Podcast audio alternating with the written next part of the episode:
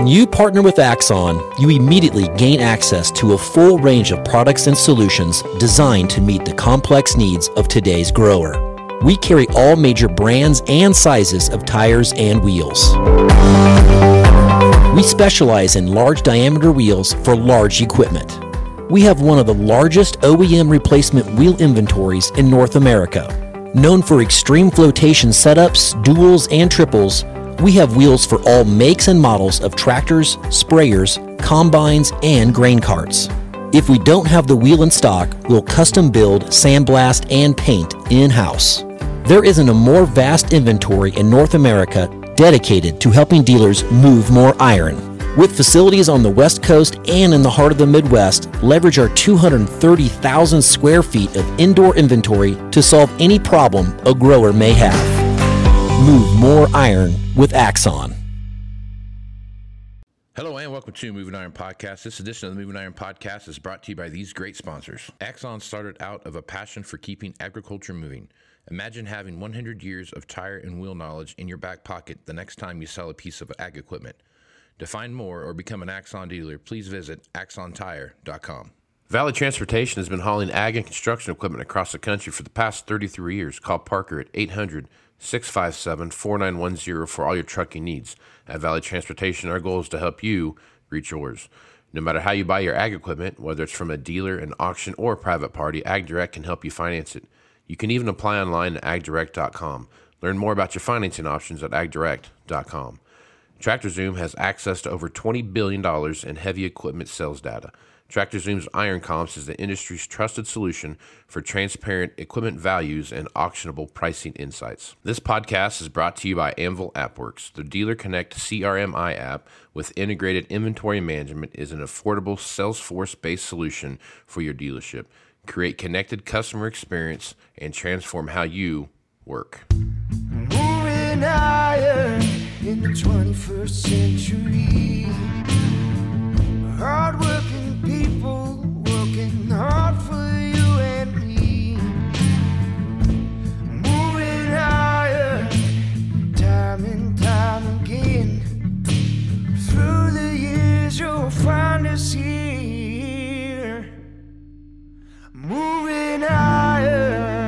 And welcome to Moving Iron Podcast Markets with Shawn Hackett. Shawn is with Hackett Financial out of Boca Raton, Florida. He's nice enough to come on and talk about what's happening in the marketplace. So, Shawn, how you doing this morning? I'm good. I'm good. A lot of stuff to talk about today, Shawn. We've uh, it seems like to be a reoccurring theme since you've been on this show, Shawn. There's always a lot of stuff to talk about, but crop progress reports came out. No big surprise there. Um, the crops improved. You know, everyone got some rain. Things look good. Um, but I can tell you, in my neck of the woods, where I live at right now, it has been um, you know mid 80s for the most part all summer long till about like this, this last half of last week. It kind of started. Well, we kind of started getting two or three days of 90 plus, and then we get you know back to the 80s. But this whole week has been 90 plus, and uh, the humidity levels are higher than they've been in the past, and there's just a lot of moisture in there. So your uh, last week of uh, July going into August prediction of hey things are going to turn hot and hot and dry. It's starting to happen. So I guess talk a little bit about what you saw there and, and some of your reaction to what came out of that crop progress report. Just remember the crop pro- progress report for the most part, unless you're completely, you know, in an isolation chamber, is old news. Everyone already knew that the weather was good. We're going to see better crop ratings. So it really doesn't matter. What matters is what's coming up. And the models keep getting drier and keep getting hotter. And everybody has been uh, got lulled to sleep because for two months the models have said hot's coming and they back out. Hot's coming and they back out. Hot's coming and they back out. Yeah. Um, but this time, as we have highlighted, you have to know when the models are right and you have to know when the models are wrong. I believe the models are right this time. And the reason they're right this time is because the hot sea surface temperatures that have developed off the Atlantic coast, which had been super cold, that is a dramatic change in the fundamentals for U.S. s- summertime temperatures. It's a massive change, and I don't hear anybody talking about it. Nobody's talking about it. It's a massive change. It's it's just dramatic change, and that's why the heat's coming, and it's going to deliver, and the models are right. And it's not going to be backing off. It's not going to be cool. It's a completely different fundamental. Um, so now the surprise is that the heat's going to it'll be hotter than they thought, or it's going to be more extended than they thought, or it's going to it's going to be be more easterly than they thought.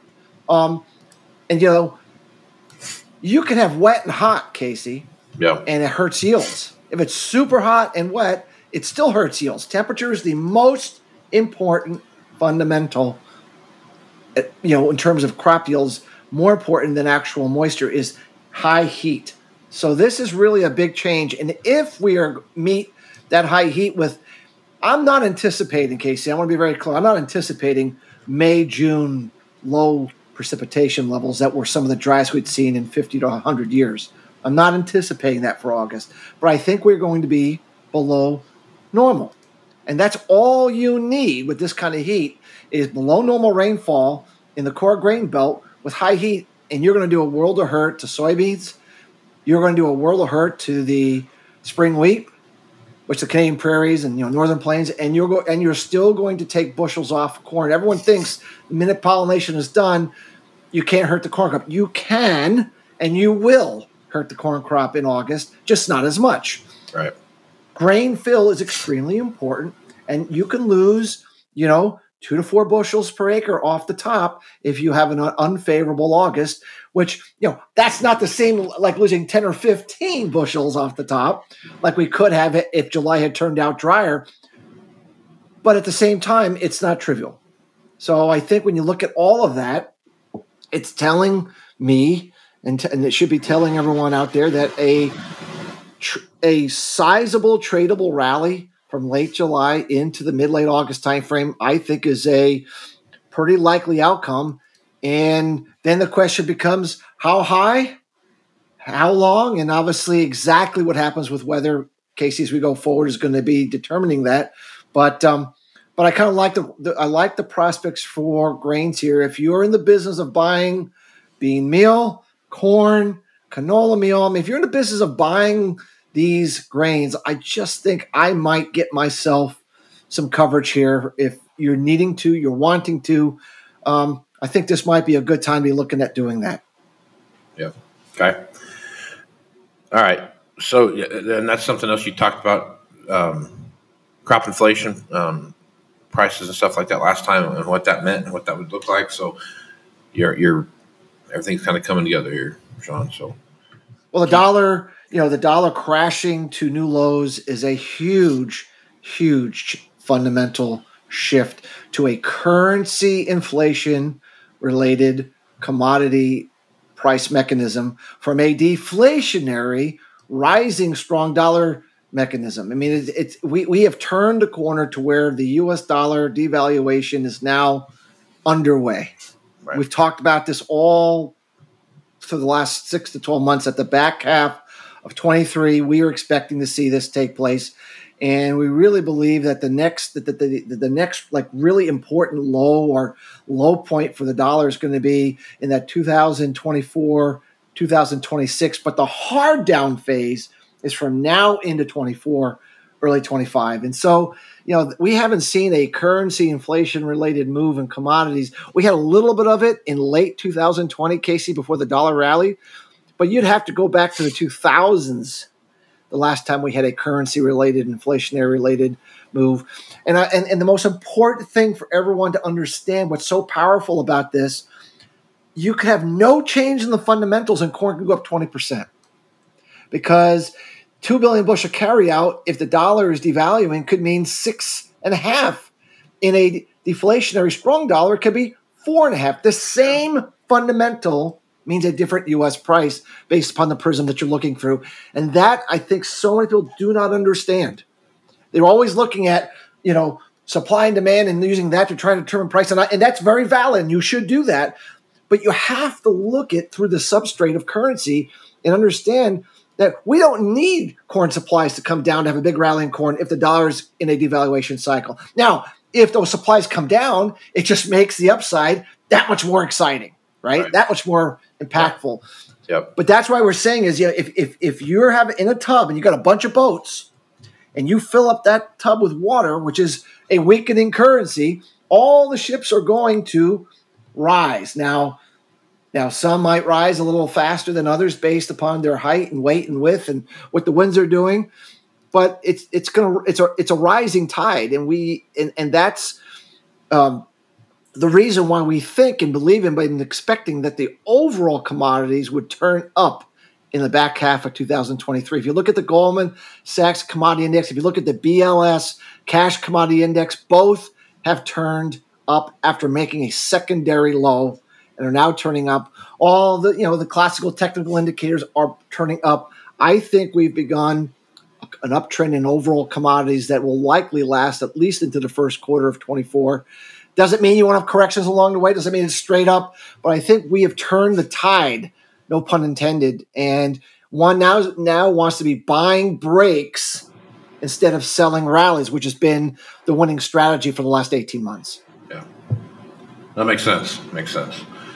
All right, let's jump over and talk about pork for just a minute. Pork is the uh, little engine that could. It's it's finally seen some light here in the tunnel, but still has that anvil hanging off of a string, uh, and the uh, Roadrunner's about ready to cut it here again. I'm sure and smash the coyote in the head. So I guess when you're when you're looking at the pork uh, industry right now, what are your thoughts? Well, understand that we had a, we got to a record differential between pork cut uh, cutout price and beef cutout price. So at some point, someone has to say, looking at a budget, well, I just can't afford that. I really like right. beef, but you know, but I, I want my family to have some meat. So here you go. Um, secondly, you know, we had African swine fever in China, and, they just don't need anything, and haven't been buying anything, We're not as much as they could have been buying. Um, and then we had the Supreme Court decision that uh, uh, that upheld the California humani- uh, hog humanitarian treatment laws that says if you don't treat hogs in the humanitarian way as they've defined it, you're not going to allow they are not going to allow pork to come into the state of California. Then the Supreme, so that cru- that just caused a crushing blow to the market, and we had the worst margins, I believe, in history for a while. Yeah. Then the Supreme Court said, "Well, maybe we were a little too rash. You know, maybe we need to give need everyone a little bit of time to adjust."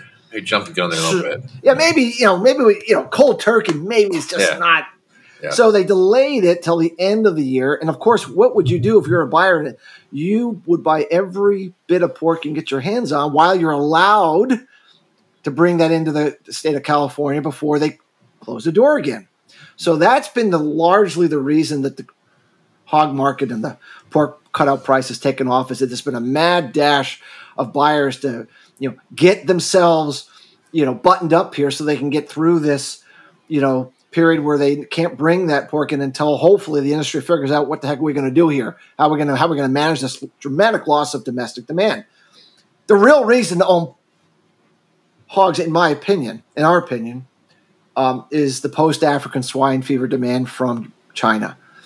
Um, that's really the long term reason. This short term rally, all, all nice, and we'll take it, and it's helped the pork producer make you know you know get themselves in a better financial position where the prices are right now. It's not a long term driver. Eventually, that demand's going to get cut off, and we have to deal with what do we do with it. But the China demand would would be would be more than offset that. And you know, right now, you know, I look at the hog price in China as the signal I'm looking for to determine whether they're done her liquidating and they're ready to see the hog price take off, give the hog producer in China a reason to, to rebuild the herd. If you rebuild the herd, you need a whole bunch of meal and corn and everything else. It's not happened yet. In fact, we made new lows this week in the China hog price if you look at the September contract. So that's not telling, giving me the green light yet. I'm absolutely 100% confident we're going to see that price take off before we get to the fourth quarter. But it hasn't happened yet. And that's what gives me great reservation on this rally in hog prices that's stemming from a short term Supreme Court decision, but it's not really being generated by a long term change in Chinese demand.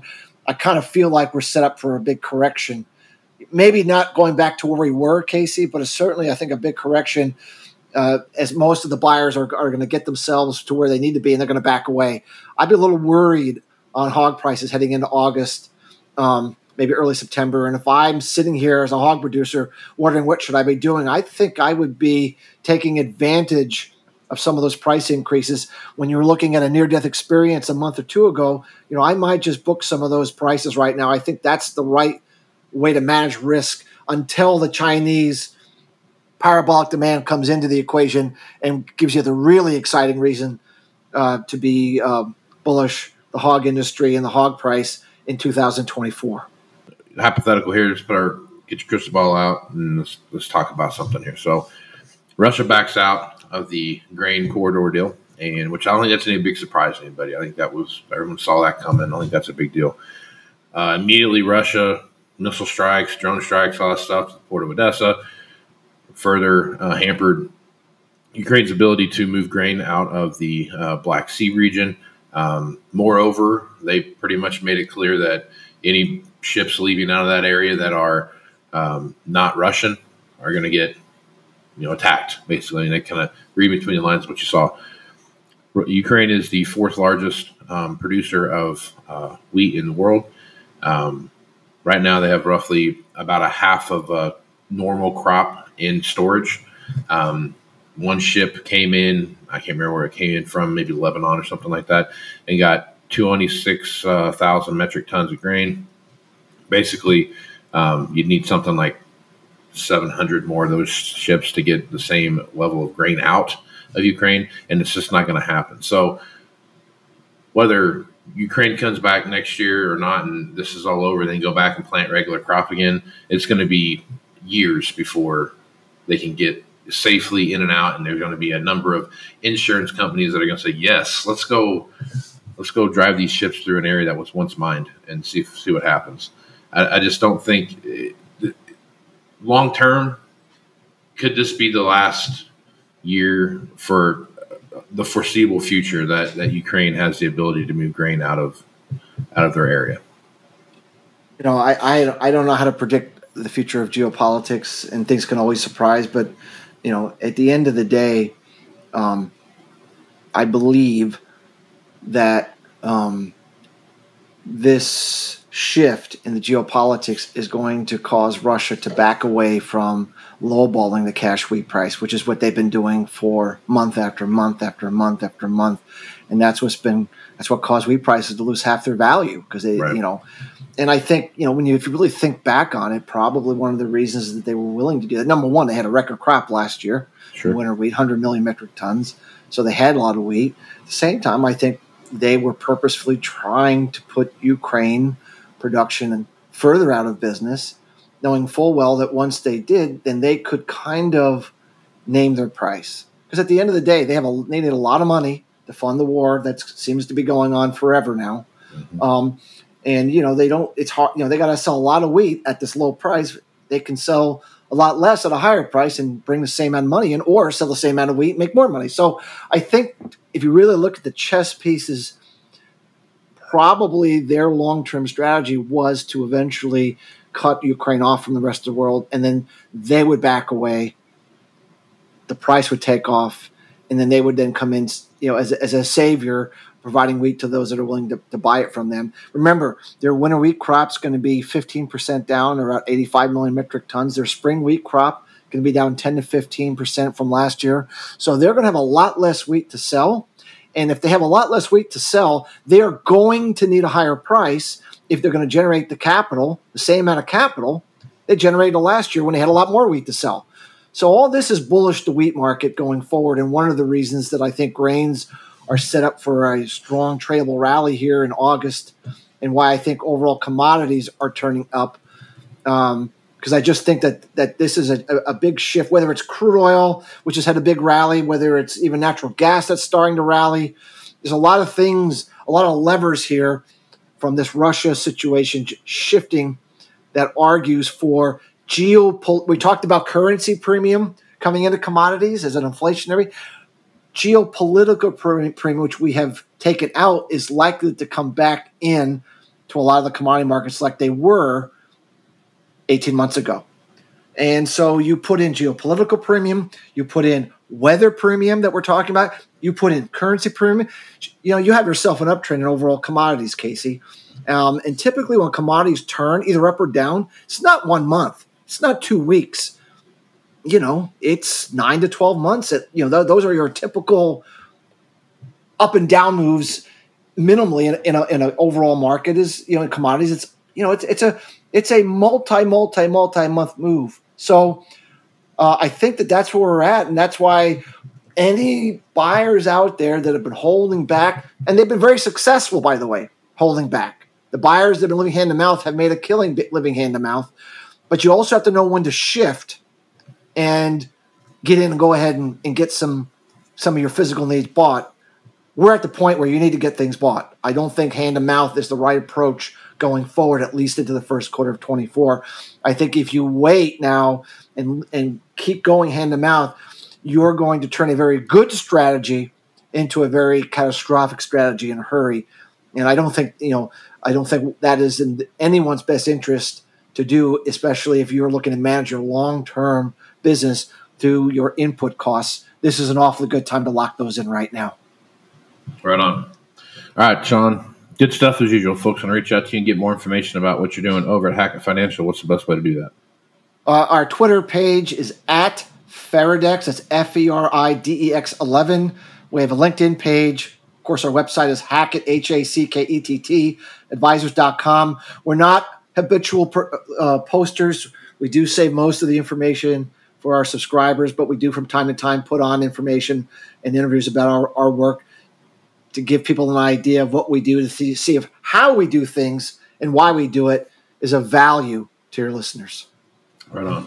Shawn, appreciate you being on the podcast. Thanks, Casey. Always a blast. We will talk to you again soon, my friend.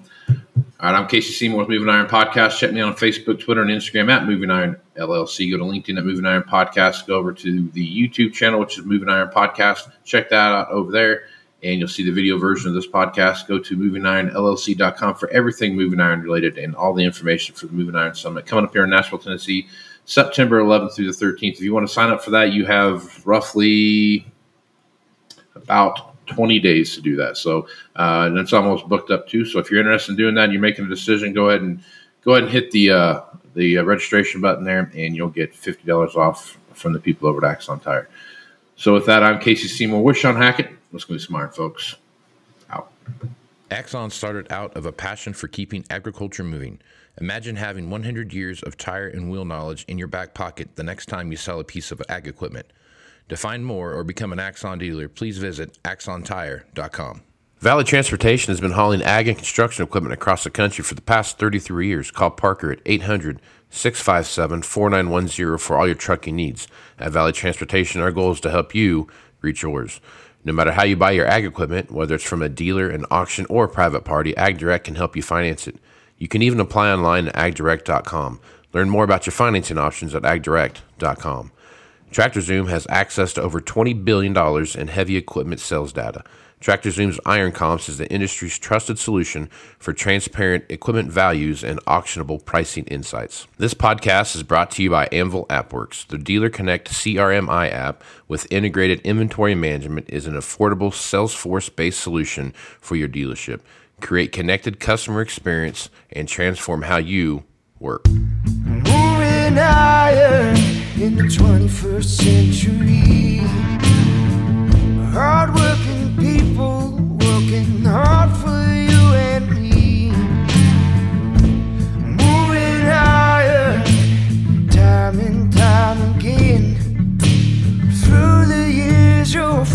is here, moving out.